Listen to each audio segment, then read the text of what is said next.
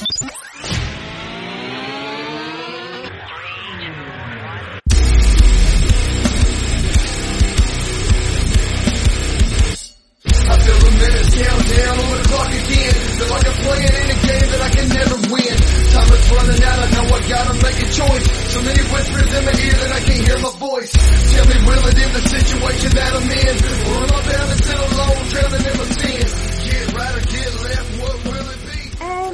everybody to another episode of the Loot Bros. I'm your gaming gal Kalai. Now tonight, uh, somebody, you know, got a little kissy kissy, got a little kissy in the wrong parts, so they can't make it tonight. You can surmise who those two people are. But joining us tonight is uh Joe. What's up, Joe? Hey, what's up, Kalai? How's everybody doing? What's up, Matt? Good. And we're also joined by Matt. Thanks for coming on, Matt. What's up, evening gents? Yeah. So the three of us are going to be bringing you an episode this week. We are recording on a Friday night, so we didn't get a chance to ask anybody about questions. But so hold your questions till next week. We got a full cast, but we're going to try to bring you a good show tonight. Uh, let's start off with some toast. Uh, we have to obviously uh, toast our Patreon producer. My name is effing Mayo. Um, I would also like to toast for this week. Jim has had his last radiation and chemo for a couple of weeks. All right. Woot woot. Anybody else? Anybody wants to toast to? No, I can't. I you can't tell. You, uh, it all goes to Jim this week. Okay, it's all at the gym. Oh. Just Wow. Sounds like you shot a laser. So I'm drinking a beer and I just literally got it all over myself. So I just I, I remember my first beer. Oh, it's so good. All right. Uh, hopefully, I'm not too sticky. That's what she said. Got it like all over me. All right, guys. Yeah, oh, that's what, man. oh, that's she said. um, She'll write itself. It's right. Okay. Let's start off with some housekeeping. Uh, guys, we do have a Patreon. We have extra bonus episodes. We have some great content coming out with you where we do deep dives on some great video games. You can, for $25, make one of us play a video game of your choosing. Currently, I had to play WWE 2K22, and there will be a review going up for that very soon because I did finish that game. Fuck that game. Um, or even for one dollar, you get access access to our bonus episodes, our uh, once a month Super Loot Bros. It's like an extra episode. Um, besides that, we also have the two two three six, our comic cast. Of course, me, uh, Joe, and Matt's episode, which is the Driftcast, and it says Twitch. Oh yes, uh, Zach has a Twitch. He does stream a lot, so go check out his Twitch, the Bearded Nerd. Okay. So thank you guys, and and you know what, guys, I'm just gonna throw in there. Go ahead and if you haven't reviewed our show, please review our show. Review the Driftcast. Just put reviews up there and tell us how much you love us or hate us. It does get us shown. All right, so let's start off with what we've been playing. Matt, what have you been playing? uh, I got a couple things I've been under the gun with. So, obviously, you and I have been heavily into Monster Hunter Rise Sunbreak. We broke through the end game, and now we're starting a lot of the post game quests. And I think you're still enjoying me giving you full sharps on your insect glaive the entire match, not having sharp once. Oh yeah, it's so nice. You know, I was I, I play earlier without you because you know I shouldn't rely on you, and then but I'm just like, oh, Jim and I are just like we miss Matt. and then you end up relying on me. Because then I come in and I help save the day and get Jim his Mizutsune mantle. Mm. You did. Yeah. Uh, you said you were trying to get Joe back into the game recently. Joe's been too busy for us. Hey man, I gotta beat. I gotta beat shitty Need for Speed games. Uh, then I also was playing a little bit more Vampire Survivors, that reverse bullet hell, which is uh, still a lot of fun playing on the Steam Deck. And what else did I play this week? Oh, did a little heisting in Grand Theft Auto 5 with my buddies. Steve and Nick helped get me through a mission that netted me like $800,000 in a grand total of 15 minutes, so that was definitely helpful. Then I also picked up just yesterday Cult of the Lamb, brand new game published by Digi- Devolver Digital. It is basically a Animal Crossing if Animal Crossing was you recruiting people into a cult and sacrificing them to your dark lord. It's a hack and slash adventure game where you go out, collect resources, you come back, build a town, including beds and campfires and temples, perform dark rituals. If uh, any of your cult followers start dissenting, you can sacrifice them, uh, bring them back to life, make them loyal again. It is a twisted little game, but it is a lot of fun. I kind of want to play it. It's on Switch too, isn't it? It's on, uh, yeah, definitely on PC, definitely on Switch. I think it's on PlayStation. I don't know if it's on Xbox, but I have it on PC. I've been playing it on my Steam Deck, and I think Kalai, don't you and I still library share? Oh, I don't know, because you know it's so weird because you know I replaced my computer and you know, so there's a possibility we have to re-library share. We'll fix that. Huh. Anything else you've been playing? And that's basically it. It's actually been a very small uh, gameplay week. What about you, Joe? Uh, I played a shitload of games this week, like a lot. Um, currently, as we're recording, I am playing Lego Batman Three, and I try to play like the most menial games when I record, just so I can pay attention to what I'm doing and not have to pay attention to story. So I'm knocking this game out. Um, I love Lego games, and I want to go back and play all the PS3 ones, like the ones that I never beat on PS3 because I didn't own a PS3. So like the really like good ones, the classic ones, like Lego Indiana Jones one and two, and like Lego Batman one and two. But they don't have trophy support, so I like find myself struggling. Well, Indiana Jones two does, and I beat some of that, but didn't beat all of it. But yeah, I'm enjoying Lego Batman three. It's it's cool because it's in that like it's when they start kind of changing the formula in Lego games and making them not just like so straightforward. There's a lot of different things you can do in the game and a lot of different things you have to do to like make the game progress forward and different like power ups you can gain. And I, I'm really liking it. I'm digging it. I'm digging it. Uh, next, what else have I played this week? Oh, like I played Penny Punching Princess for the Nintendo Switch, and this game is is cool. It's in the it's the same people who made um Disgaea, and it's a really friggin' cool game. So it's a Nippon Ichi game, Kalai, and you play as a princess who basically you fight demons and stuff for money.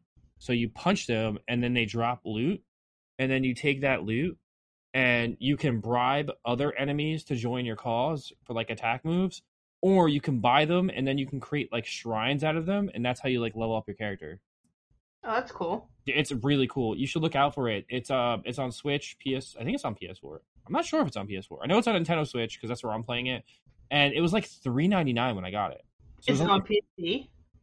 It might be. Um, I don't know. A lot of Nippon Ichi games go to PC, but I'm not sure if this one did.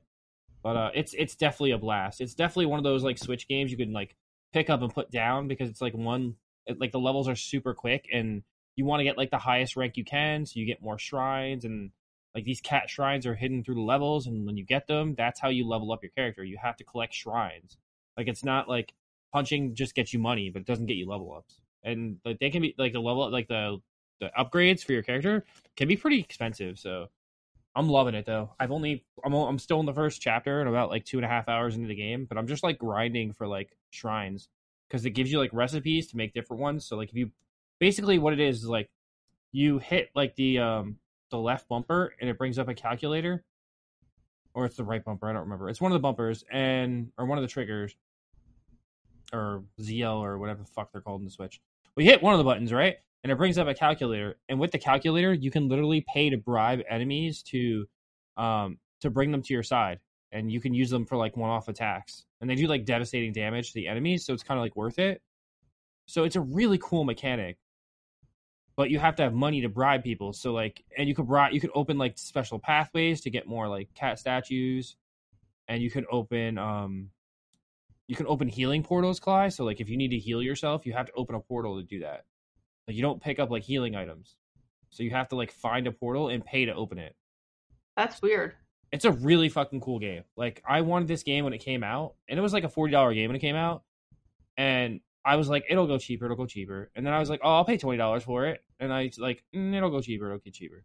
And then it was like three dollars, and I was like, you ever buy like a game and you get like coins for it from the Switch? Yeah. I got, I had so many coins in my bank because I just haven't been spending them. Like when I buy another game, that I was like, oh, I'll get that for free. I'll get this for free. I was like, sweet. So yeah, I'm I really dig that game. It's called Penny Punching Princess, and I know it's on the Switch, and I'm not sure if it's on anything else. Uh, Corey and I, good friend Corey of the show, uh, we played um, Dark Pictures Anthology's House of Ashes. I actually, Finally. I like this game a lot, but I don't like this game. I don't know. It's weird.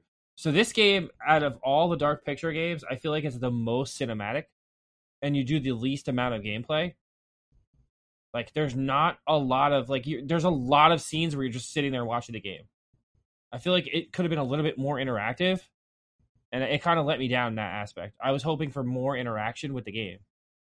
So I mean, we're on Act Three, so we're like almost done. We have like another like hour and a half maybe left. And I think the craziest thing in the game is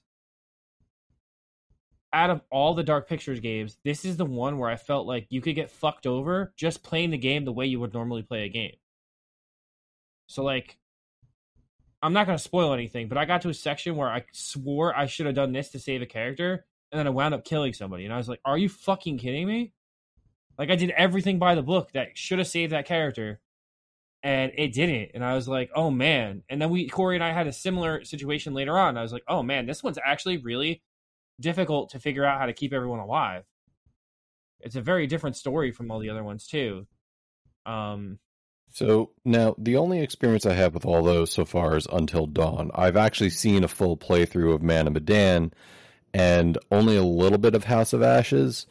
You said that it's kind of more cinematic than the others. The only comparison I have, really have is Until Dawn.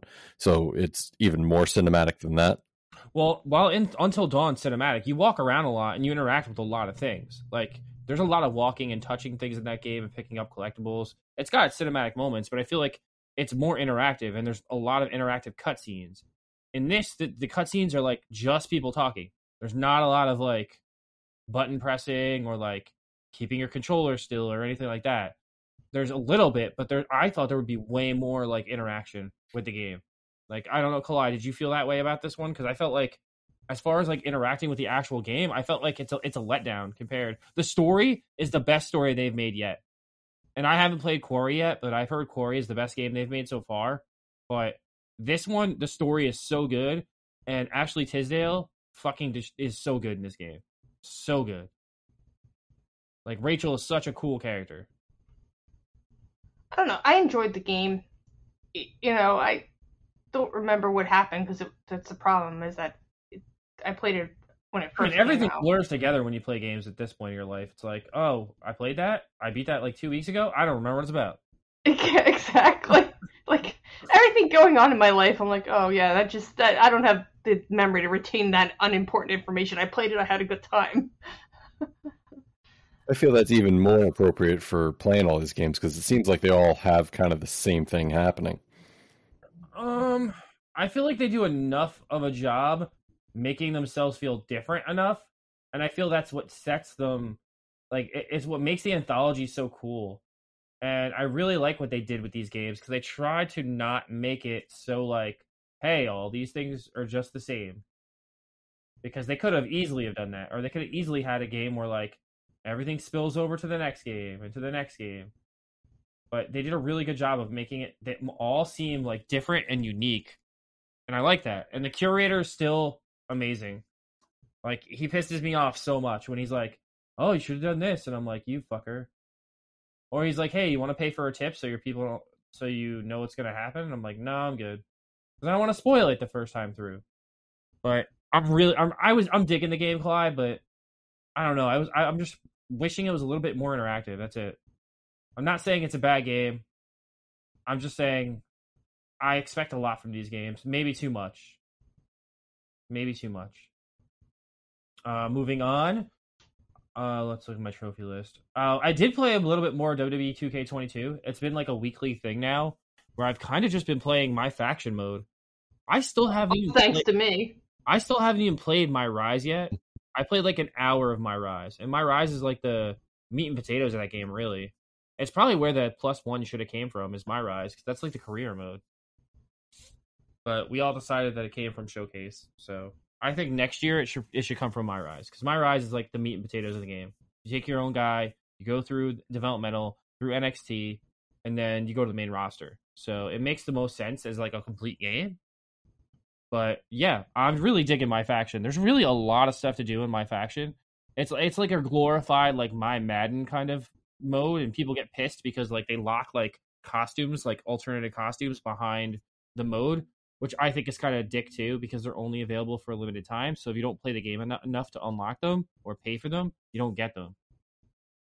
But I think it's really cool that there there at least is a system to unlock alternate attires in the game. Like I think My that's faction, my faction, my faction and me. pretty much my wallet, my wallet, my wallet at me. or as as Matt as Matt uh Matt Matt Murray would call them shit crystals.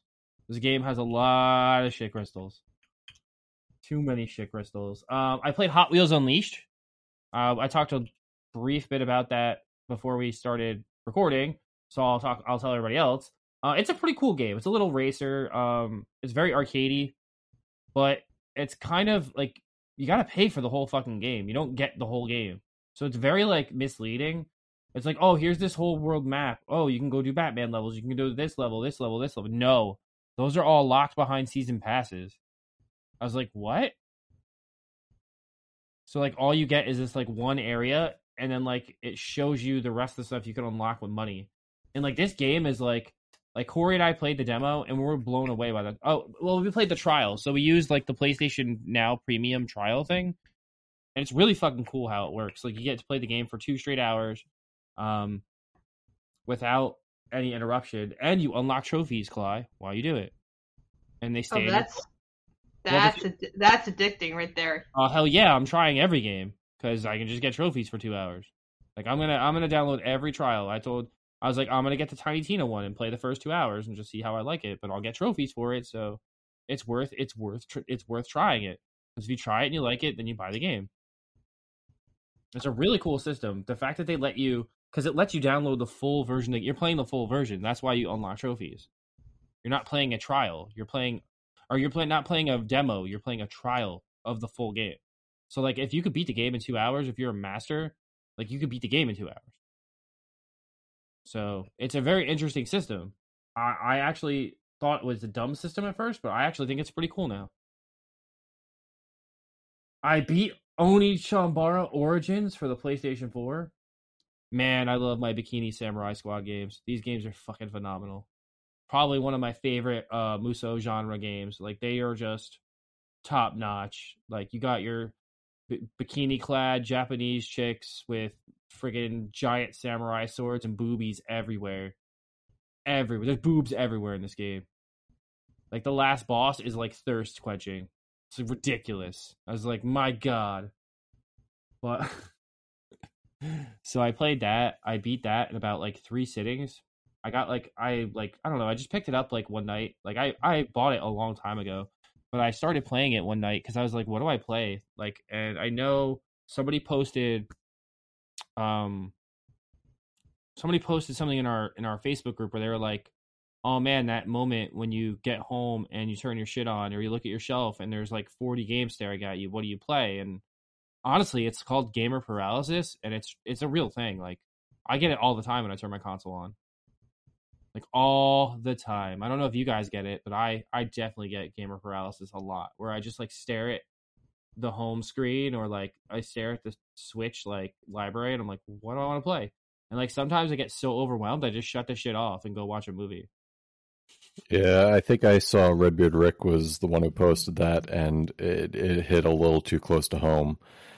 Even when I have games I know I want to complete, I just sit and look at my Steam library and go, all right, should I get into a new game? Should I get into a very old game I already started? And there's times like, do I really have the time to sit down and really get involved in something new where I have to learn the controls? and then maybe I don't get back to it, and then maybe I forget the controls, and then by the time I get back to it, I forgot how to do everything, and I don't want to start over again. It's it's absolutely true at this day and age. They have the old the meme out there where it's like, uh, when you're young, you have all the time and all the energy, but no money. In middle age, you have all the money and all you know, I think all the energy, but no time. And then when you're old, it's no energy, but you have the time and the money. It's exactly how I feel these days. Mm-hmm. Yeah. I just don't want to get like my whole thing with gamer paralysis that fucks me over all the time. It probably fucks you guys too. Is like you're like, oh man, I'm gonna start this. I'm gonna I'm gonna play this for two seconds while this game's downloading, right? And then you're like, wind up finishing that game and and forgetting that you even downloaded the other one because you're like, oh shit, I'm getting engrossed in this. I'm just gonna keep playing this now. I don't know how many countless times I've done that on PlayStation. Oh, I'm gonna play this game because it's a download game, so I don't have to like put a disc in, and I'll come back to the disc game that I'm loading onto my I'm loading onto my system or the downloaded game I'm loading on. I'll come back to that later, but right now I'm gonna play this cheap and easy disc game, and I'll come back to everything else. And then I wind up just beating that game, and I never go back to the game I installed. and then I install another one, and the cycle continues. Well, that's why I love a game like Monster Hunter is that I could just go in, do a hunt or two, and feel good about myself. But there's older games that I have that I really want to beat, but I got so far in the game, and now it's like, oh, to go back and try to figure it all out again. Uh, the perfect example for me is BattleTech, a uh, top-down, turn-based strategy game, and I want to get back and actually play through the rest of the campaign. But the three or four times I've tried to load it up and play it, no clue what I was doing or how to do what I needed to do. And then I end up failing every mission that I take. So it doesn't yeah, want to play. Yeah. I've had that problem too, and I'm like, mm, okay. And I move on. That's why I go find something else I want to play. That's why I love roguelites or roguelikes so much it it allows me to just have a run, good or bad, feel like I did something, and then move on to whatever else I want to do next. And still not beat the game like Hades. Yeah, I keep meaning to go back to that. Same, same. I gotta beat Hades too. Anything else, Joe? Oh yeah, tons. Um, hold on. Go back to the good old trophy list. Um, I beat Stray. How was that? It was fun. Um, I know you're a cat person, so you should definitely play it. I'm waiting for it to come on to come on a service. I think I, it will, I think it will. Like I think I think it'll definitely move over to everything else. I don't think it's gonna get stuck. What do you uh, mean come on a service, Kalai? Like Game Pass. As to spending the fifteen dollars to sub to PlayStation. Is it on extras? No, it's on. Uh, is no, it on, it's on it's premium? A, it's premium. It's twenty four. Or yeah, no, it's eighteen dollars for premium. I think right a month. Yeah, it's eighteen. Yeah, eighteen bucks. You can play Stray. I mean, it's. It, I think it's worth the eighteen bucks, honestly, Kalai. And for all the other stuff they've been adding, it's it's in the trials. It's been worth it. Like it's my eighteen dollars is well spent. Everyone, I'm actually, I'm enjoying the system and I'm enjoying everything right now.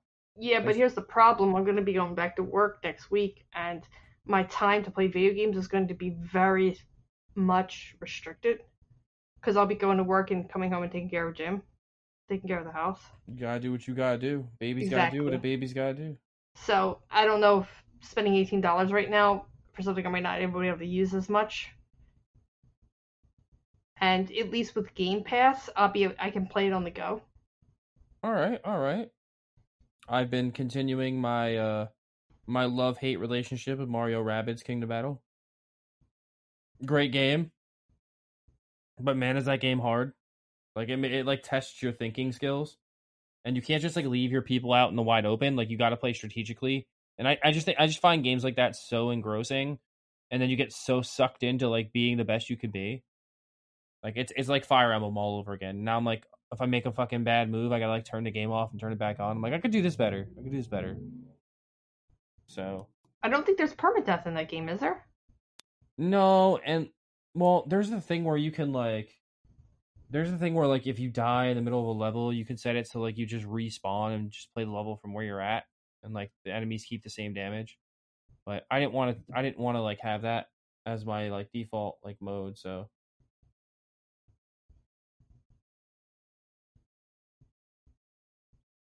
Uh, anything else? Um, no, that's that's about it this week, which is which is enough stuff anyway. Yeah, that's a lot. So I played and finished uh, Dead Space for the first time ever. If Corey listens to this, I'm sure he'll be proud of me. So was- when you said you tried that before and you just didn't, It Get didn't click through it. Yeah, it didn't click with me. what do you think went right this time? So a couple of things. First of all, sometimes I just need to replay a game from the beginning because there things that I just don't get for some reason. Like especially with a game like Dead Space. Dead Space, you know, I'm kind of want to just run in and shoot everything, but that's not necessarily the best approach. When I started using like using like the the ability to like I don't know what is it where you can freeze people or slow people down, that made the game a little bit easier. Also, I played it on easy because I was like, oh, I'm just gonna play it on easy. I'm not gonna get very far. I didn't like the game the first time. I'm not gonna like it the second time, and I wound up kind of liking the game the second time. Uh, so the fact that I also played it on easy probably helped.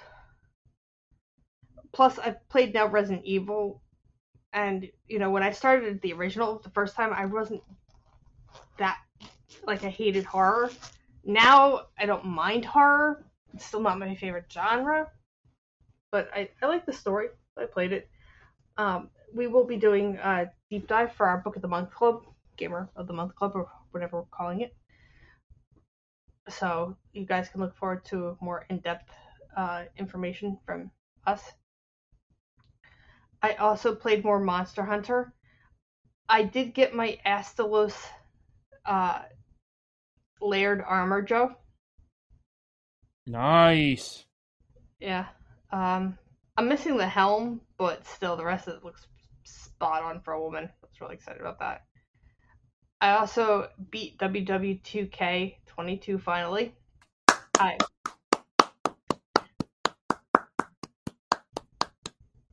I will be doing a deep dive for our Patreon producer who did force me to play it. It has an average length beat of three hours. It only took me like 17 hours with me crying on the phone and Joe helping me. It's all it's all good.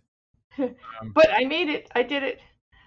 I mean, for a non wrestling fan, like just give me like your simple impression. Like, what did you think? Like, I'm not asking you to like deep dive right now. I'm just like, like, did you find any enjoyment once you figured out mechanics? No, I thought the showcase mode is the most boring mode ever. I think that uh, 2K did an injustice by putting that into it because people like me, or even kids who are like watching wrestling or want to get into it, it's a very hard to get into it and play the game because it was very frustrating. So Interesting. yeah, And I. Like I'm thinking, I understand like me not as a wrestling fan, but you get a kid who starts watching wrestling and is like, let me go pick up this game, and then tries to do the showcase mode, and you know, like I had trouble with some of the matches because I didn't know who the people were. Interesting. Yeah. So look out for that on our Patreon. Besides that, that's all I've pretty much been playing. I started uh, Xenoblade Chronicles 3. I'm not very far into the game because I've been trying to do all of these other required games. What's your first impressions? Beautiful. Gorgeous. Where does it rank as far as like the other two games? They all have their uniqueness, so I can't really rank them. What do you feel about like the dark aesthetic in this one compared to like how bright and like cheery the last two games were? I really can't comment on that because I'm not that far. Like, apparently in this game, like to do the tutorial, they tutorial you through every type of class. So you know how like in the original game you played like one character? Mm-hmm. Then in the second game you played one character, but you could really switch. But like who really switched? You always wanted to play the main character. I mean, he, was, This- he was dope. this game I started off as the main character. I'm like, oh yeah, sword, this is awesome. And then they made me play the story from a different character's point of view, the healer. And I was like, oh shit, I don't want to heal. So I had to play her part.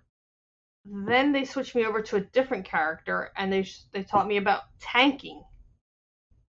I'm like, oh, so I'm currently in the tanking storyline. Interesting.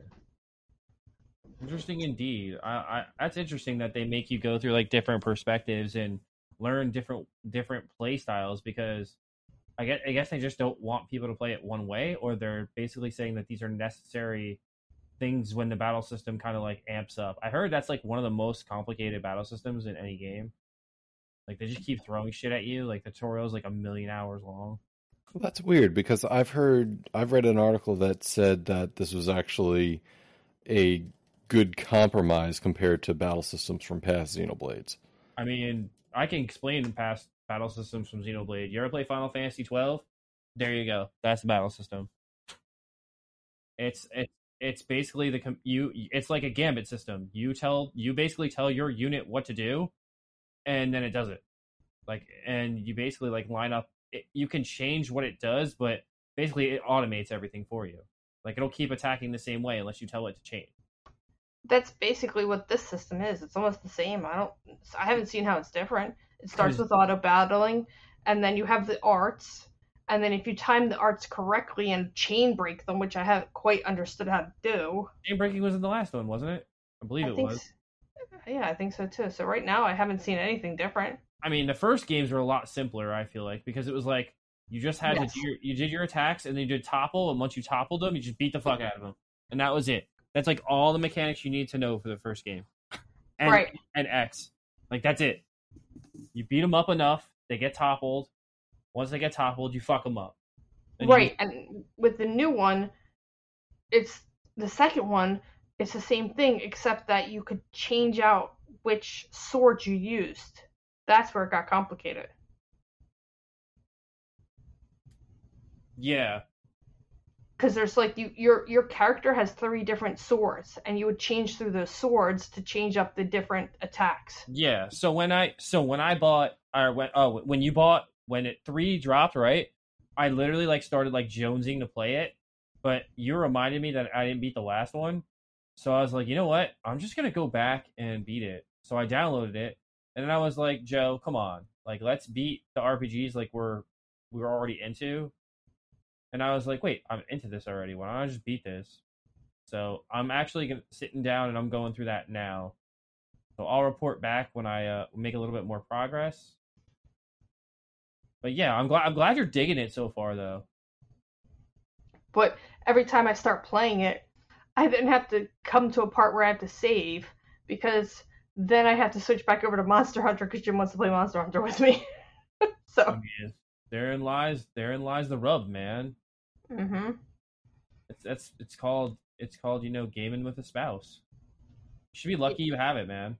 oh i know i am I I am not as lucky as you. I wish I was. And you know what? I almost bought. I almost convinced her that well, I almost, I tried to buy like Mario like Mario Party and like Mario uh, Kart because I'm one of like the seven people on planet Earth that doesn't own Mario Kart. hmm So I'm pretty sure the install base for that's like 80% of people that own a Switch own Mario Kart, which is friggin' insane to think about. Like that's an insane install rate. But anyway, I tried I tried to convince her like, hey, I'll buy these like multiplayer games that you you me and Elliot can play downstairs. and I'll put the other dock downstairs, and you can play them on the other Switch, or I can bring my Switch downstairs. Just because I want to start like having her kind of enjoy some gaming with me. I hope that works out for you. I hope it does too. Um, the only other game I did play this week is Tiny Tina's Wonderland. I want to get that so bad, but again, it's like I just have too much to play, and if I'm getting any game, like to be re- to be real, like like Turtles is like literally two weeks away, and I Hmm. took off, and I took off work to play it all day. Yep. Ain't nothing wrong with that. Nope. Nope. I'm a grown ass man. I'm using my vacation time. so, yeah, so I'm I'm excited. I'm I'm I'm glad that you got to game for a while. I really am. I know I know with your with your stuff with your with your setback that kind of put you on the shelf for a while. You had a, you had an injury, kind of sat out the season. Watched us all play a whole bunch of really good games for a while, and then and then we all got jealous because you got to sit home and play a fuck ton of games. And I'm not jealous from your situation because nobody wants to have to go through the situation you just went through, but I'm jealous of all the game time you got. Like completely jealous. Yeah, I'm really, really lucky. Uh, and I'm lucky in the fact that my husband sat next to me and worked while I played games. I got up, I did the dishes, I made him lunch, I cooked lunch for us, I cooked dinner for us, and I ran him to appointments. But when I didn't have anything to do, that man did not care that I sat right next to him and played games on my my and you know you know I you, you've been in my game room. He sits right in my game room. Awesome. He like uh, we were he was in a meeting I think with a client today, and I'm sitting here playing WWE 2K22.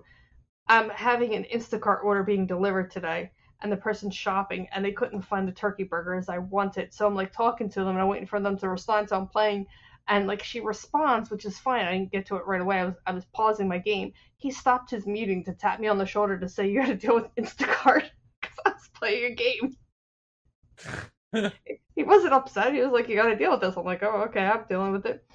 But yeah, he's like, his people are like, they're talking, they're having meetings, and here I am. Hey, hey, hey, hey! Click, click, click, click, click! Oh, get up, you stupid wrestler!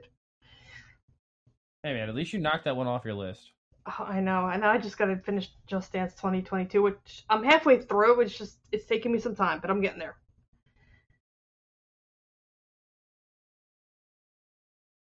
What's what's considered beating Just Dance? Like I want to hear this. Like what do you have to do?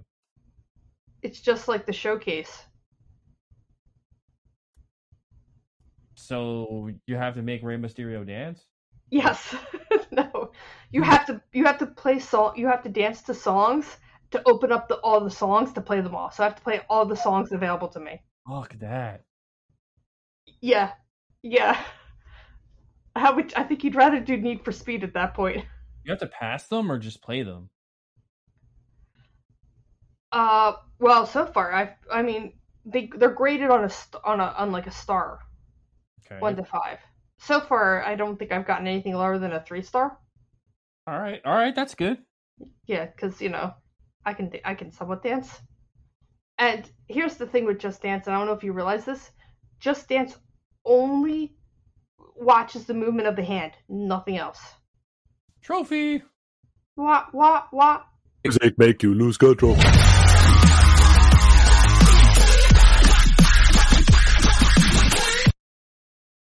So you could you could stand there, and as long as you're moving your hand, it will register as perfect, good, perfect, good. Okay. Um, so which is really really good. It's not, not like I'm cheating the system, but it's really good for people like me who have arthritis in their knee. And some of the moves that these dancers do is they get down, and I'm like, well, I can't do that because I have a knee problem, but it will read my hand going down, which I find useful. Which, hey, Joe, maybe you want to get Just Dance 2022. Maybe I fucking don't. Well, it might be fun to play with your daughter and your wife. It might be a door into her gaming with you, I Guess. because it's kind of exercisey. You know, You know? Uh, I don't know. and you we'll could see. you could play up to. And here's the interesting part: you could play up to like four or five people. Four people, I think. I don't remember. Definitely at least two. And you each only hold a remote. That's all you do is you strap a remote to your hand and hold it in your hand. And if you don't have enough controllers, you can use your phone. Interesting. hmm But it might be fun to play with your daughter or your wife and daughter to play, and it might like get you get her dancing. Yeah. Oh, um, just uh, I don't mean to interrupt anybody, but for everyone that has the Best Buy in their area, they're doing their ten dollars um anniversary weekly thing where it's like ten days, ten games for ten dollars.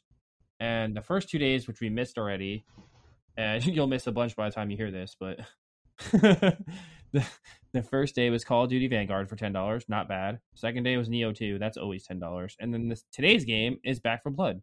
So I don't know if any of you guys need Back 4 Blood for Xbox or for PlayStation, but it's ten dollars today. So from Best Buy. It's actually not a bad price for that game. Uh, that's a really good price for that game. Ten dollars is cheap as fuck. Actually, I think it might only be for Xbox Series X, but that's still a really good price. All right, we're ready to go to our Loot Bro leaderboards. Yeah, let's do it. So this is very interesting on the trophy side here. I'm looking at this. So in first place, would you like to guess who's in first place? Nope. Okay. Damn. It usually it usually doesn't end well for me. Well, this is actually a surprise. First place is a Mrs. Miss Lightsight Miss Lightsight was number one last week too. for 65. Who who is she? Do we know? I don't know. Reveal yourself. No. Yeah, no, maybe another gaming girl with me. Hey, shout out to Miss Lightsight.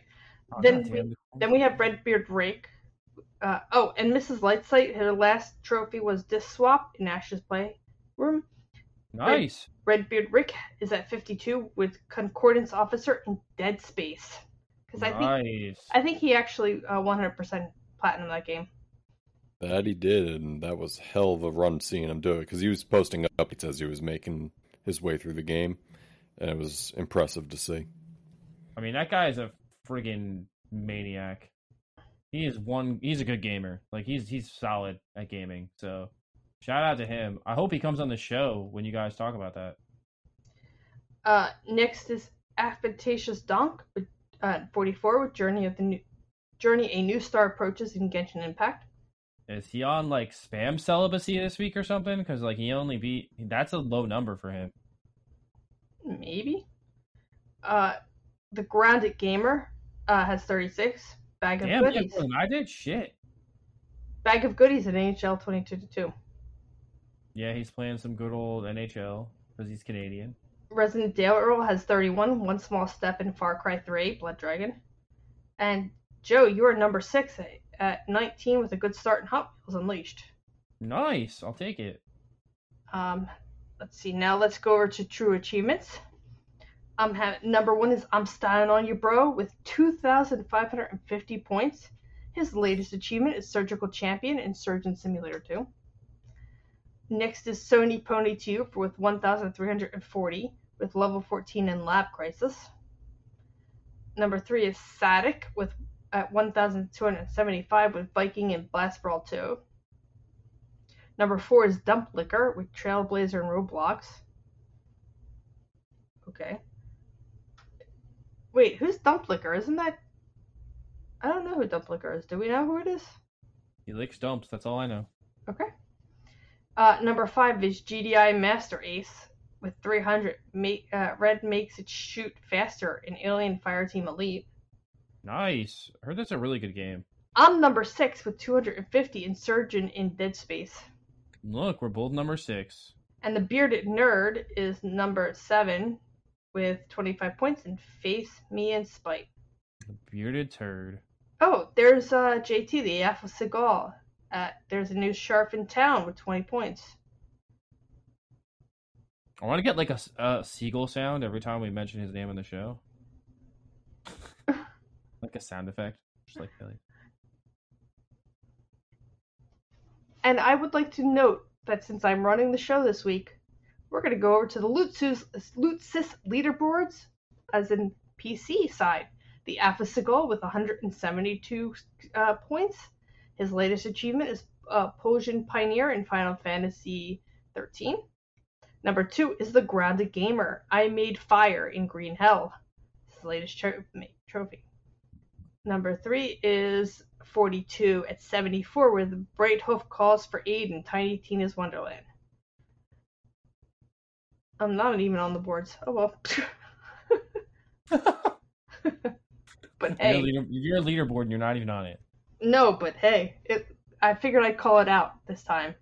No, I, I appreciate it. I think I think it's good. I get that PC brethren in there. You know, PC games exist too. All right, are we ready to sp- uh, talk about the uh, backlog beatdown? Sure. I'm styling on you, bro, is number one at 118. CJ Anderson is at 88. Diago is at 79. Daryl's at 76. Redbeard Rick is at 73. Garrett Davis and Joseph Priestley are at 55. Nice job, Joe. Thank JT's you. at 48. I Yield to No One is at 30. Jared's at 29. Alex Saunders at 23. Matthew's at 22. James the Nerd is at 21. Zach is at 21. I am at 20 now. Nice. Congratulations. hmm Static is at 18, though I don't know if Static, if Static, if your stuff hasn't been updated, I'm very sorry because that Daryl takes care of that. I'll Uh, look at it. I'll look at it tonight and see if I can update some stuff. Well, Static emails.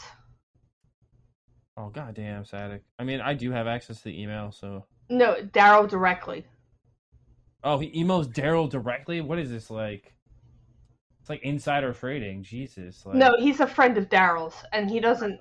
He doesn't have Facebook or he doesn't use social media, right? What's that? He doesn't use social media. Yeah, exactly. Good for you, man. Congratulations. No, the Builder was at 17, which I just saw Noah the Builder beat uh, Monster Hunter Worlds, which is more than you did, Joe. Tricky's Yeah. at 15. Nice. First of all, I've got time to play multiplayer games. Gotta play my single player games. Weren't you just playing with Corey? He stopped playing because he gets distracted, just like I do. So we'll... Does he not love you anymore? No, he loves me. He can't quit me. All right.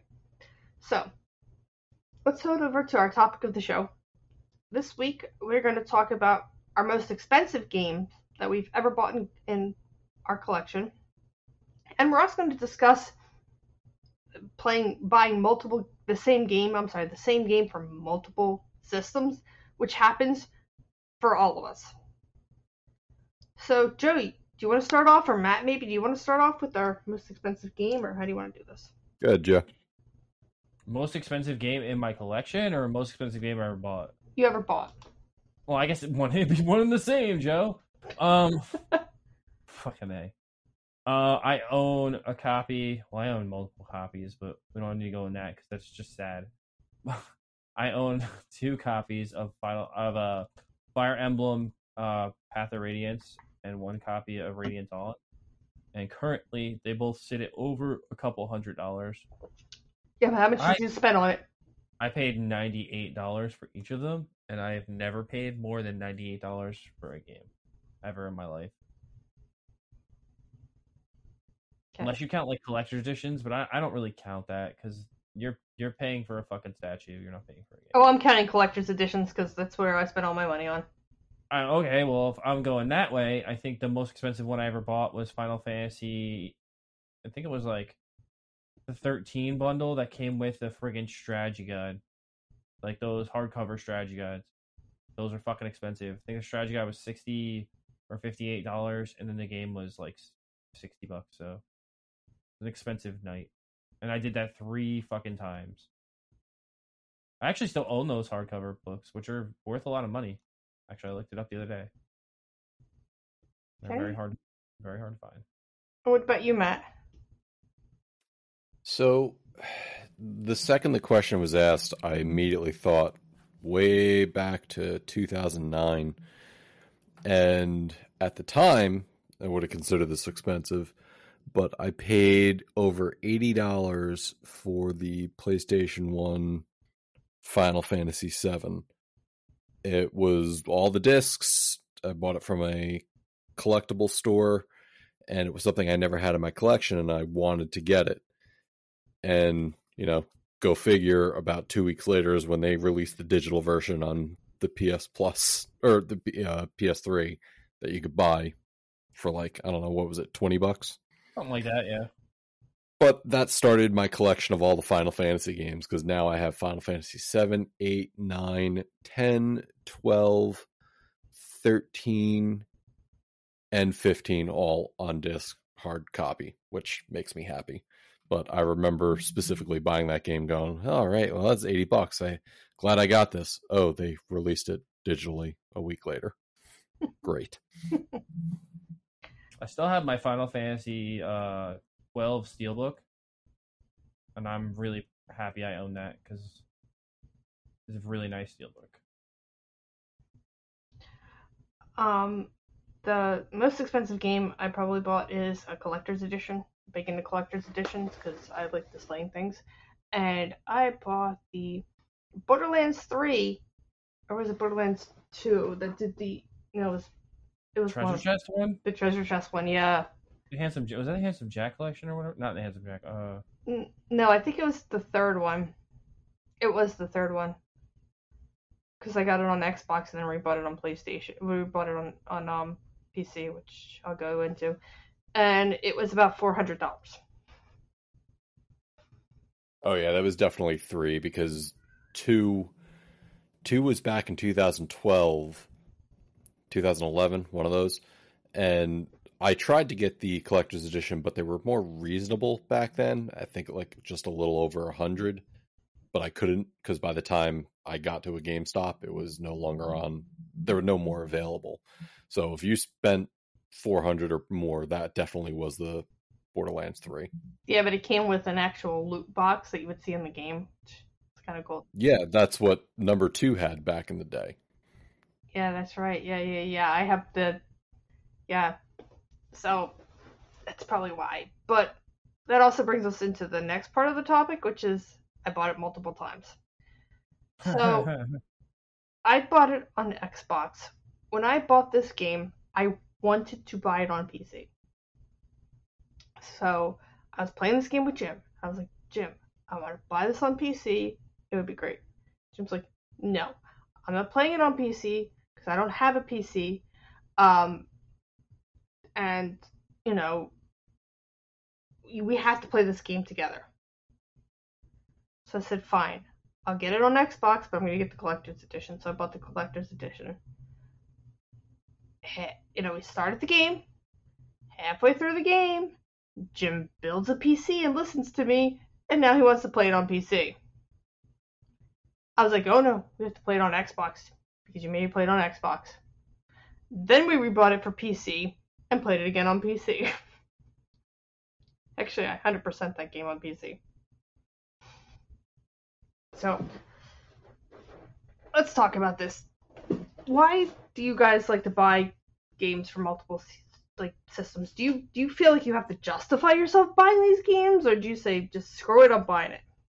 I mean, do you want us to say what we bought the most multiple times first, or do you want us to go into the topic at hand first? Because I, yeah, mine's fucking crazy. So if you, Hey. if you want me, if you want me to, I can explain.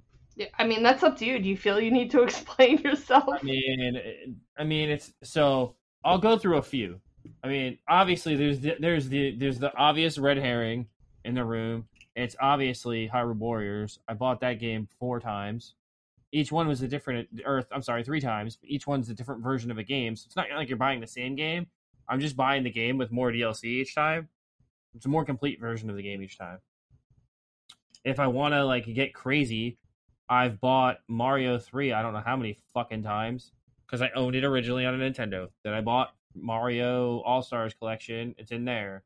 Then I bought the one on the Wii. It's in there. Then I bought the 3DS one in the eShop. It's there. Then I bought it on the Nintendo Wii. It's there. Then I own it on the Switch. It's there. Um, I think I bought Mario 3 a fuck ton. But the game I bought the most, and I know it's the game I bought the most, is Disgaea. The original Disgaea game. Ready? I own it on PlayStation. I own it on PlayStation 2. I own it for PlayStation 4. I own it for Nintendo Switch. I own it for PC. I own it for Nintendo DS Wait, why do you own it for PC? You don't even play PC. because I had to fucking have it because I could play it on a PC. It's like one of the few games that like didn't require like it, like a run on my on my laptop that I had at the time, and I was like, there was no other way to play it at that time because it didn't come. It, it came out on PS3, but the only other thing it came out on that time was was the um was the PC for like a re-release of it. So I couldn't play it anywhere else because I didn't have anything that could play it at the time. So when the anniversary editions came out, when the remasters came out that they made on the Switch and PS4, I bought it on Switch first, and then I bought it on PS4.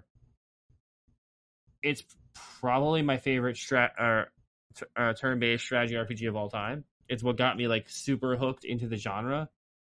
And then I went back and played like Final Fantasy Tactics. And then I went back and played Tactics Advanced, which I think Tactics Advanced, Final Fantasy Tactics Advanced is one of the greatest strategy RPG games ever made. It's just it's so fucking good. So good. If you haven't played it, you should.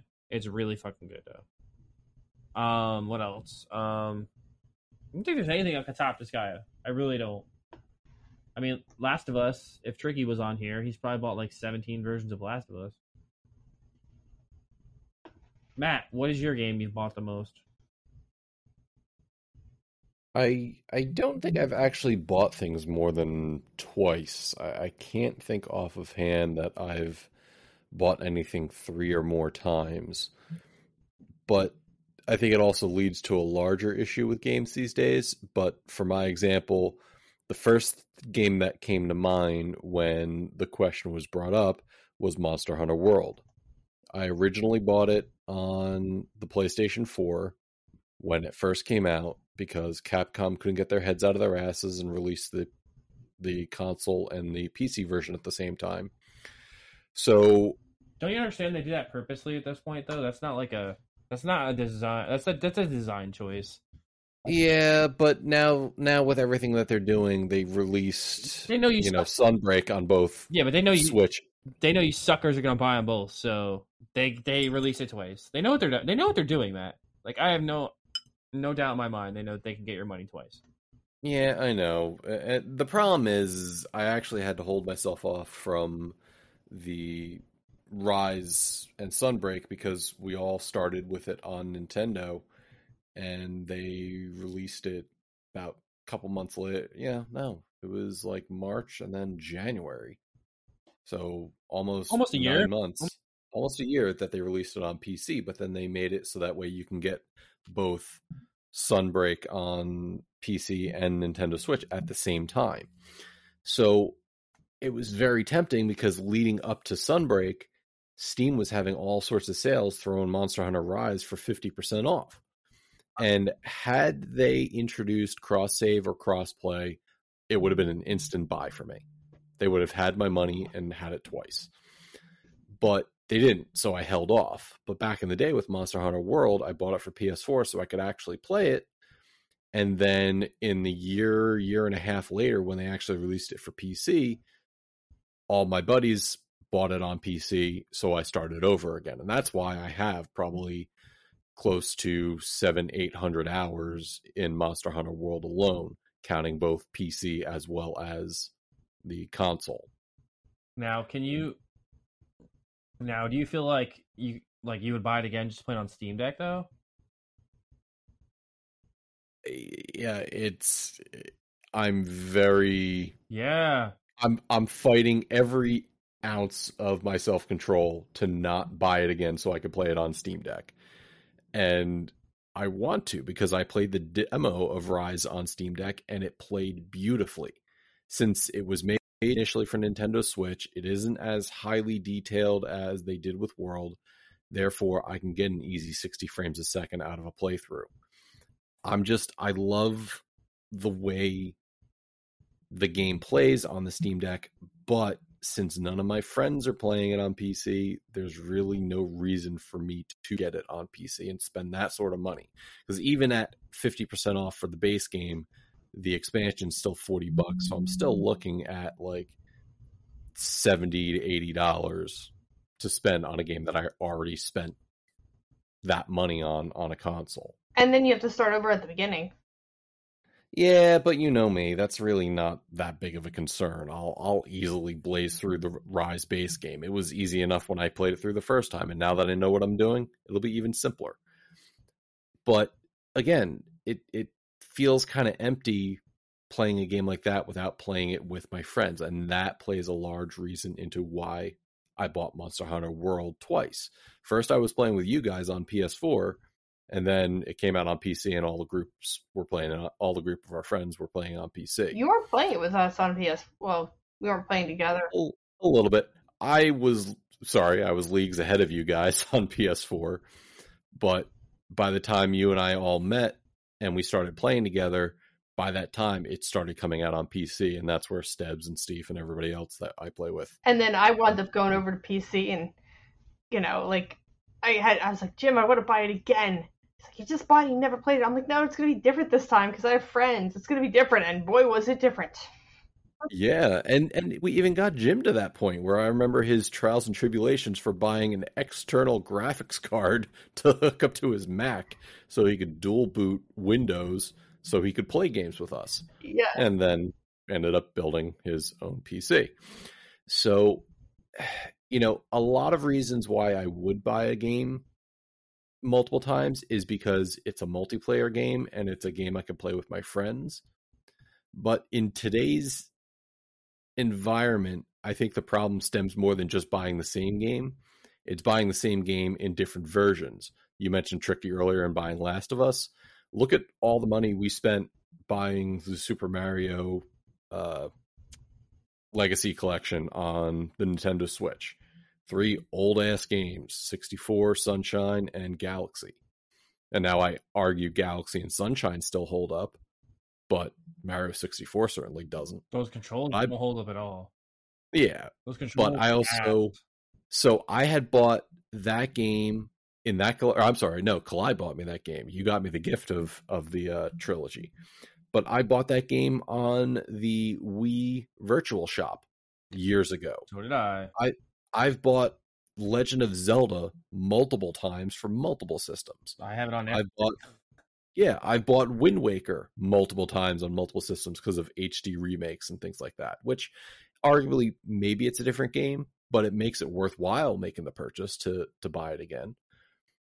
But looking at what the what the game industry is doing, making it so that way, hey, here's the game you love, we're making it available. So it kind of forces our hand to buy stuff so that way you could play it. Now all I'm gonna say is Nintendo freaking release Minish Cap so I could pay money again to play that. No, that'll that'll go on the service though. Like they're not gonna make you pay for that one. Yeah, but I want to pay for it. Yeah, you're gonna pay the f- extra fifteen dollars a month a year. Actually, I'm not because I'm just gonna fucking emulate the thing on my Steam Deck, which I can do easily. yeah. Funny story about the Steam Deck. So I told Jim I was like, oh, Ender's gonna come over and put emulators on my Steam Deck. He's like, Clot, you don't need any more ways to emulate games. So easy and plays so nice on the Steam Deck. Does it? I can't, Does it though? can't Does it play that well? Does it play that well like the emulators on Steam Deck? It depends on the game. Like my Xbox emulator has problems with certain games. The frame rate drops and tanks in certain things. But it plays PlayStation 2 games perfectly fine. It plays anything N64 and older perfectly fine. I haven't run into a game on N64 and prior with any issue. So that has kind of helped me not buy games again, you know, getting back into emulation. But now look at all the mini systems we have the, the PlayStation Classic, the NES and SNES Classic, the uh, Genesis Mini. That's essentially just buying all these games again in a different format. Which like the Sega Genesis. a premium. It's like the Sega Genesis collection and all these collections. I like when they do collections. Yeah, uh, so I've bought the Sega Genesis collection on the Switch. I've bought the Sega Genesis collection on my PC. I bought the Genesis Mini. I have the collection five times over now. And yet, here I am, just buying in because like, oh, I never know when I want to play Sonic the Hedgehog again. My most most bought game is probably uh Borderlands, but does that surprise anybody here? No. Well, what do you mean your most bought game is Borderlands? Because you have you bought it multiple times on different systems? I, re- I thought I remember you did two on both Xbox and PC. And PlayStation. I wasn't aware of that. Yes, there was one game. Um, I think it was Borderlands 2, I want to say. So Borderlands 2 I played on Xbox, beat. Then I played it um I, Jim and I So I played 1. Jim didn't want to play Borderlands with me. He's like that's stupid. So when I played Borderlands, I had a friend give me overpowered weapons at level 1. And so I could run through the entire game because Borderlands 1 isn't fun by yourself. And Jim was like, You're cheating, you know, getting that is cheating. I was like, Well, I need friends and I don't have anybody who wants to play with me. If you'd like to play with me. So I finally convinced him to try it. Well, he fell in love with it. But by this time I had played 1 and 2. So then I went back and played 1 with him, played 2 again with him. So I played them multiple times. Then 2 we played on, um, I want to say, no, it wasn't 2. It was the prequel the prequel I bought and played on Xbox with him. Then my friend Dice and my cousin Mark wanted to play it on PlayStation, so I rebought it and played it on PlayStation. Then I started 3. Then 3 came out and I played 3 on um Xbox.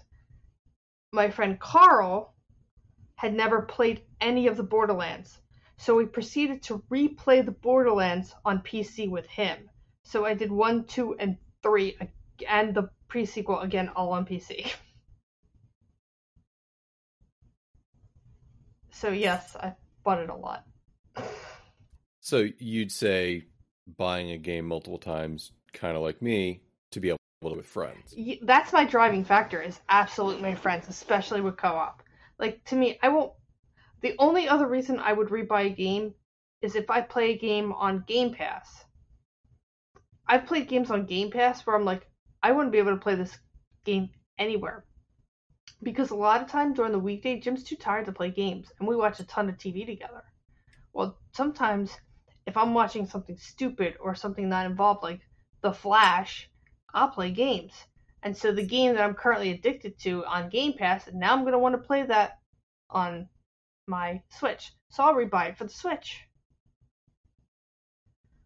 Those are like the Yeah. only two reasons I'd rebuy a game. You know, there's also times that I want to reward the developer. So, for instance, uh, Into the Breach. I bought that on PC and I bought it on the Switch. A game I never even beat on either system. But I loved that game so much and it was a decent price. I think it was only $20 and I bought it on both systems because I wanted to reward them. And I did the same thing with Slay the Spire. I bought it on both my phone and the Switch because the game is so well done.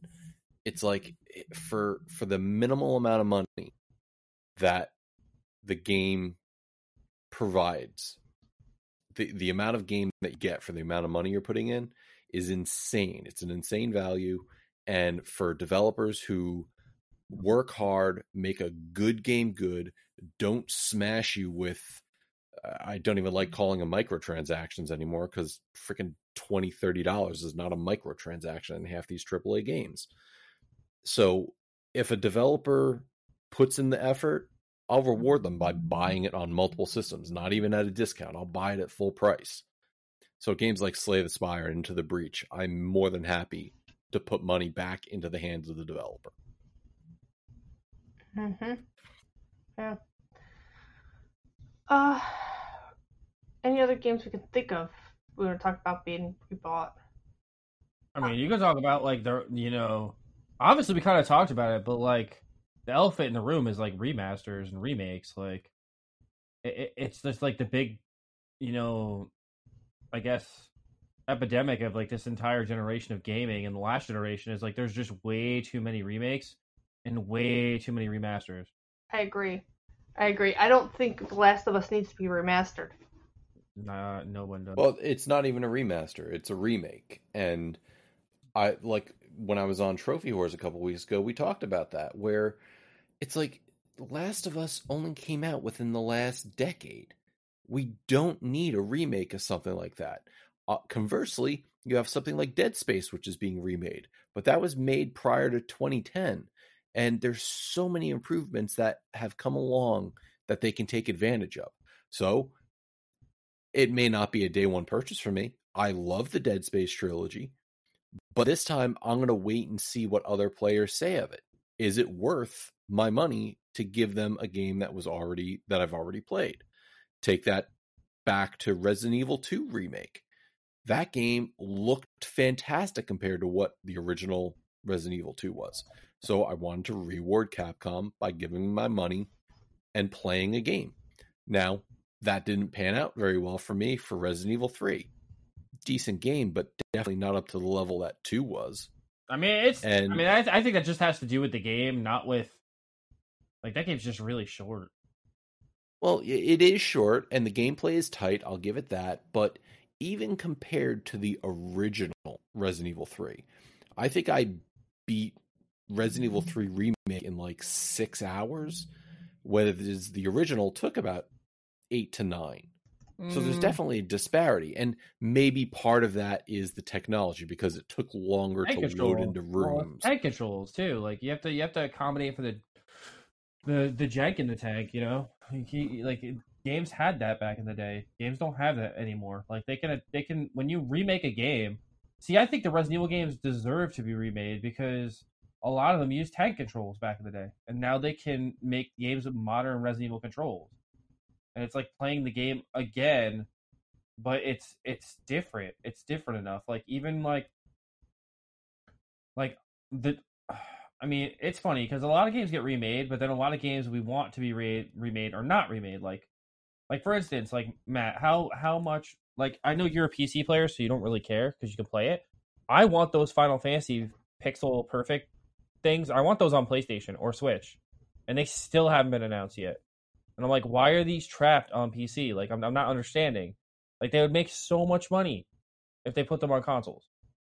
Like, everybody wants to play them and there's no other way to play them on modern consoles. See, see, and that's where you're wrong to a degree. I do care because I don't think everything should be locked just to one entire uh, ecosystem. Like, I get it. If you're Sony and you own Insomniac, then okay, you want to have your thing proprietary. But if you're Square Enix, what's what's your reason for locking it to one system? You're, you're missing out on money completely because there's people like you, Joe, who want to pay for these games that mm-hmm. want to play them on the system they own. They don't want to have to go out and make something new or try to to borrow them from somebody else. So it it just baffles my mind when there's a market for certain things and the companies don't want to take advantage of it because then you got companies like Nintendo putting out soulless re-releases, not even improving the controls or, or, Yeah, or updating controls for the new generation. The Mario remake is just so like fucking like bare bones and like it's disgusting. Like it's absolutely disgusting that they couldn't put Mario Ga- or Mario Galaxy 2 in there. Like why not? Like you missed the best one out of all of them. Well, I don't know. It's debatable whether one or two is better than the other, but Uh, pretty unanimously, all the reviewers say that two is superior in every way. see, No, I, I have like- a question about one. go ahead. Um, is there a lot of cutscenes in one? Not really. I didn't mean, think so. JT messaged me after being, me being on Trophy Horse because I said that the evolution of Square Enix is to do way more cutscenes. I mean, oh, so you so you're saying because Final Fantasy games have a lot of cutscenes now? Is that what you're saying? Yeah. That's the evolution of storytelling, though, Kalai. Like Oh. you think about it, we had to read everything back in the day. Now they don't have to do that anymore, so they're not going to. Like they're gonna tell the story the way they want to tell the stories from the first place. That's why I like all the all the Square remakes because they can fully realize their visions now that they had back in the 16-bit er, era. Like they can tell the story the way they wanted to tell it from the jump but they didn't have the technology to do so. And I think that's fucking amazing. And a lot of people like, oh well, Final Fantasy VII remakes fucking it's a travesty because it like shits all over my childhood and I can't handle it. Matt rage quit that game. I mean, it, It did, but but I also recognize that it's a me problem. The same way I look at games like Dark Souls, there's a reason that those games have sold buttloads and that so many people love them. It wasn't for me. And because I didn't like it doesn't mean that it's a bad game. There's people out there who trash on Monster Hunter all day. Oh, the controls are janky, or why does it do it this? Why does it do that? Why can't I This is a horrible game. Why can't I control the camera? and I'm not I'm not going to be out there one being like, "Well, you just need to get good." No, that's not a game for you then. I'm Yeah, not going to sit here and tell you that your opinion's wrong. I agree, but I feel like there's too much gatekeeping too. Like, like I feel like not Monster Hunter doesn't do that, but like a lot of other like franchises do do that, and it's disgusting. Like, like the Dark Souls community is very hardcore in the fact that they'll be like, "Oh, just get good, scrub," and I'm like, that's not a way to get people to buy your game or to want to. Yeah, be it's hard to get sequels so- when nobody's buying your game because your the community is shit. Yep. Mm-hmm. But then there's like, but uh, even with the whole like, you know, like oh, there's too many remakes, but then they don't remake things they should remake. like, like, like you and I are probably gonna have the same answer, Matt. And I know that you like this game, you don't hate it, and I love this game, and I think it gets way too much shit. Why the fuck is there not a remaster of Final Fantasy 13 trilogy at this point? Like, I don't get it. It's the only one you cannot play on PS4, PS5 except for the first six games. It's the only modern one you can't play. You can play you can play eight or seven, eight, nine, 10, 10, 2, and twelve. But you can't play thirteen. Are you talking strictly on PlayStation? Yeah. Well, you could play them on, on Xbox because they were on Game Pass. They were also on PlayStation Now at one point. They're actually one of the big big reasons to get PlayStation Now when it first launched. I didn't have a PlayStation 4 when when they when PlayStation Now launched though, so I couldn't get Final Fantasy 13. But it's off the service now and it's never gone back since that point and it upsets me that I cannot play the one Final Fantasy game that I actually want to replay. I can't play because it's locked behind a paywall. But is there a financial incentive for Squeenix to do anything with that? Because Final I Fantasy think- 13 I think people, wasn't as well received. but I think people will buy it. Like enough people will rebuy it. Well, it certainly was well received enough that they made freaking two sequels to it. Look at that garbage, garbage sauce, fucking uh, uh, Crystal Chronicles that everybody like swears is the greatest game of all time. Crystal Chronicles was okay. Just as a side note, Final Fantasy 13 is on Game Pass. I know it is. Yeah, but he was talking about it being on PlayStation. it was on PlayStation now. when it First launched. That's probably why it's not back on PlayStation because it's now on Game Pass. First of all, not everything that's on one is locked off the other. That's like a misconception. I'm not saying that it's blocked. I think what's happening is I think they're taking turns on which service gets which game. Mm, no, it's never gone back, and it's been on Game Pass for a long time. Oh, really? Yeah, JT beat them a bunch of times, or he's beat them on like everything, but he'd probably be able to give you a better answer than I can. I'm sure he'll text me. But uh, or tell me I'm wrong. But he's very good at that. He's like a fact checker. He he serves his he serves his job he serves his job well, but like I, I there's just so many games I wish they would just remake, and then there's so many like why is there no Chrono Trigger remake? Just why? Like especially with the engine that they have now, like with the engine that they use to create um um Octopath Traveler. Imagine a Chrono Trigger game that engine Kalai Ooh, yeah. right? Like that 2D HD like engine that they created that they just remade Live A Live with. Like I want I want more games in that style. Like I know we're getting a brand we're getting they're remaking uh Dragon Quest 3 I think right now. That's supposed to come out Uh, eventually. I don't know when, but eventually. But there's just so much they can do and there's so many games they can re- like like I pro like You know who makes games that remakes games the best? And like I don't like I don't know if you guys own any of these collections. Konami. Have you seen any of the collections that they put together? I have the the Contra collection. And it's and isn't it like beautiful? Like with all the backgrounds and all the things that they put in there and all like the different versions of the games you can play, the Japanese, the American, like they really went all out and gave you like every version of the game. And the controls work well. Um, some of them have rewind and save features, and then like th- some of them have like a like a vault where you can like look at pictures of stuff or like manuals and stuff like that. It's it's really well done. But I know the Cowabunga collection because I watched like an IGN video of it. It has a it has like a million things in it. Like they really went all out for this because they were so happy just to get the chance to remake these games. Like I I like it when the studios actually want to remake the game because they have a passion for the game, not because they want to make money. Because the problem with this industry, the problem the number one problem with the video game industry is it's lost its way and it's all about money now. It's not about the art form of making a beautiful video game anymore. It's all about money. I disagree to a point. I don't because real stu- stu- major studios don't greenlit games anymore that they don't think are going to sell. It's all about money. So, so Kalai, what do, what do you disagree about? I I mean, I, I, yes, it's about money, but I think it's more about they're trying to make it more cinematic. I think a lot of the games are going more cinematic. That's why I kind of like Nintendo at this point because Nintendo's like cinematic. We don't need that. We just need gameplay.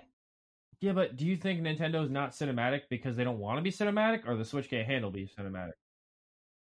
Well, in all the years of all the Nintendo systems, what s- system, what game has become so cinematic that you have to have on a Nintendo system?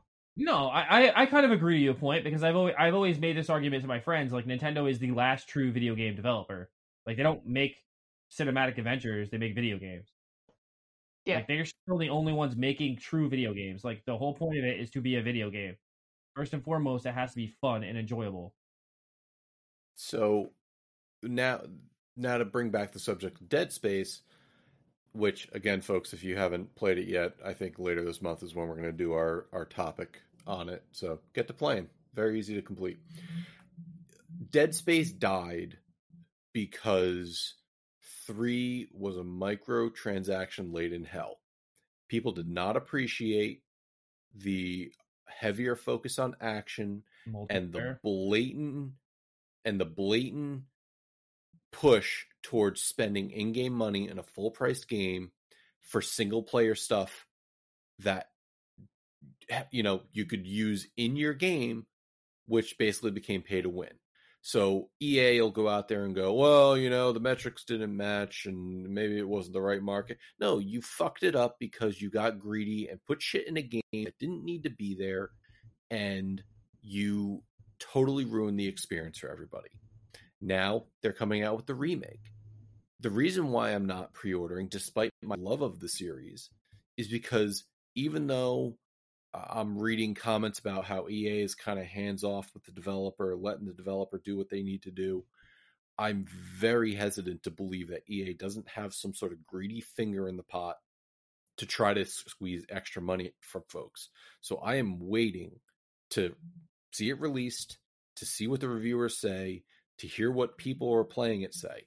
And if I get wind that there's any sort of microtransactions in it, I might skip it because I don't want to give the developer my money for a game that I've technically already played that is just trying to get more money out of me to get more money, not because they want to give me a good gaming experience. Like you said, Joe, there's certain developers out there who are making games to wring money out of you, and there's some developers who are making games to make a good fucking game. Take uh, Shredder's Revenge. That is a great fucking game. Yeah. And I think what you've already bought it once or twice already, Uh, or is it just once? just once right now. Uh, I'll definitely buy it again though. Th- And that's what I'm saying is because of what they've done, it's amazing. And even though it's on Game Pass, at some point I'm going to buy it just so that way I could have it on my systems and available to me for as long as the servers are are alive. And if it ever goes off of Game Pass, I mean, I, I definitely think I'm picking up a physical copy of that. Like eventually, when I can when I can find one, I think they just released like this week or last week. I'm definitely gonna try and find one because that's a game I want to own in my collection. I want I want to have that displayed on my wall because I am a huge Ninja Turtle fan, and I just want to own that physically. I want to have it in my collection and hold it, and like and and then you're giving the developers twice the money because a it gives you something physical to hold and b that game is so good and you love it and that's your jive so therefore you want to spend the money on it multiple times Man, it's like Scott Pilgrim versus the World. I mean, I own it on the Switch, I own it on PlayStation, I own it on Xbox, and I own it physical because I had to. I had to be able to put this thing in my hand and be like, "Now you fuckers can't take it away from me." Like, no matter what you try going forward, this will always be in my house. Whether I have a device to run it, that's one thing, but I still own it.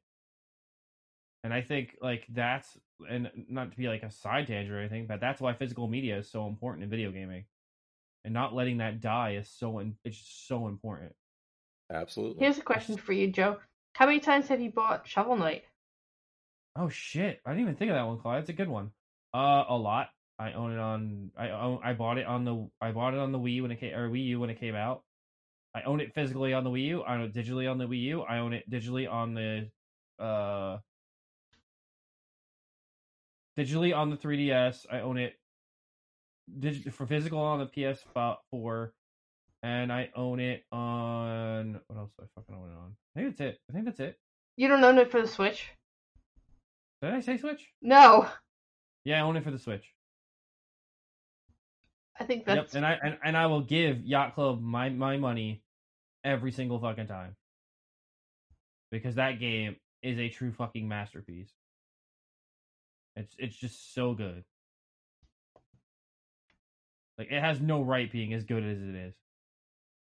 Or maybe it does because it's made by a developer that you know really loved what they were doing.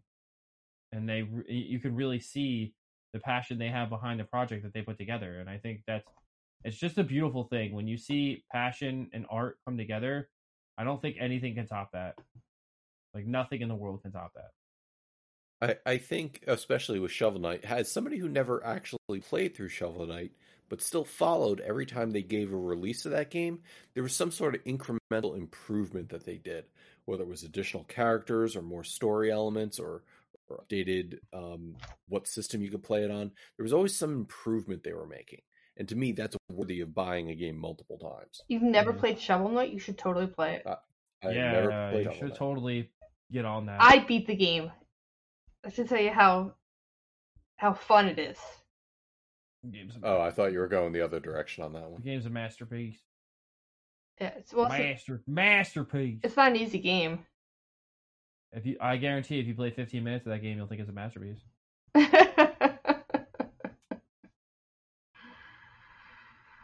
All right, should we land this plane, guys?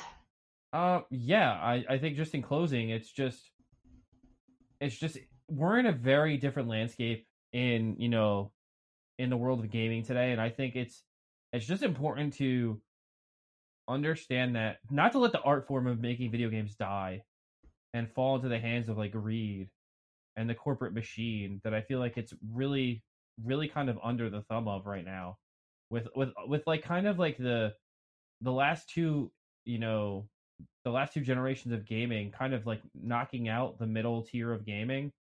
You know those like $20 games that you go and buy in the store or like those you know all the games like that were based on like movie license or tv show license? Those are gone now and i miss those type of games. Those games are fun they were fun to just sit back and like just vegetate and like enjoy a game based on a property that you loved and that that whole genre is just gone. It's been wiped out. So i just i just wish we could get some of that back too and then you know it, it's you know it is what it is. But i don't know. Well, go ahead matt.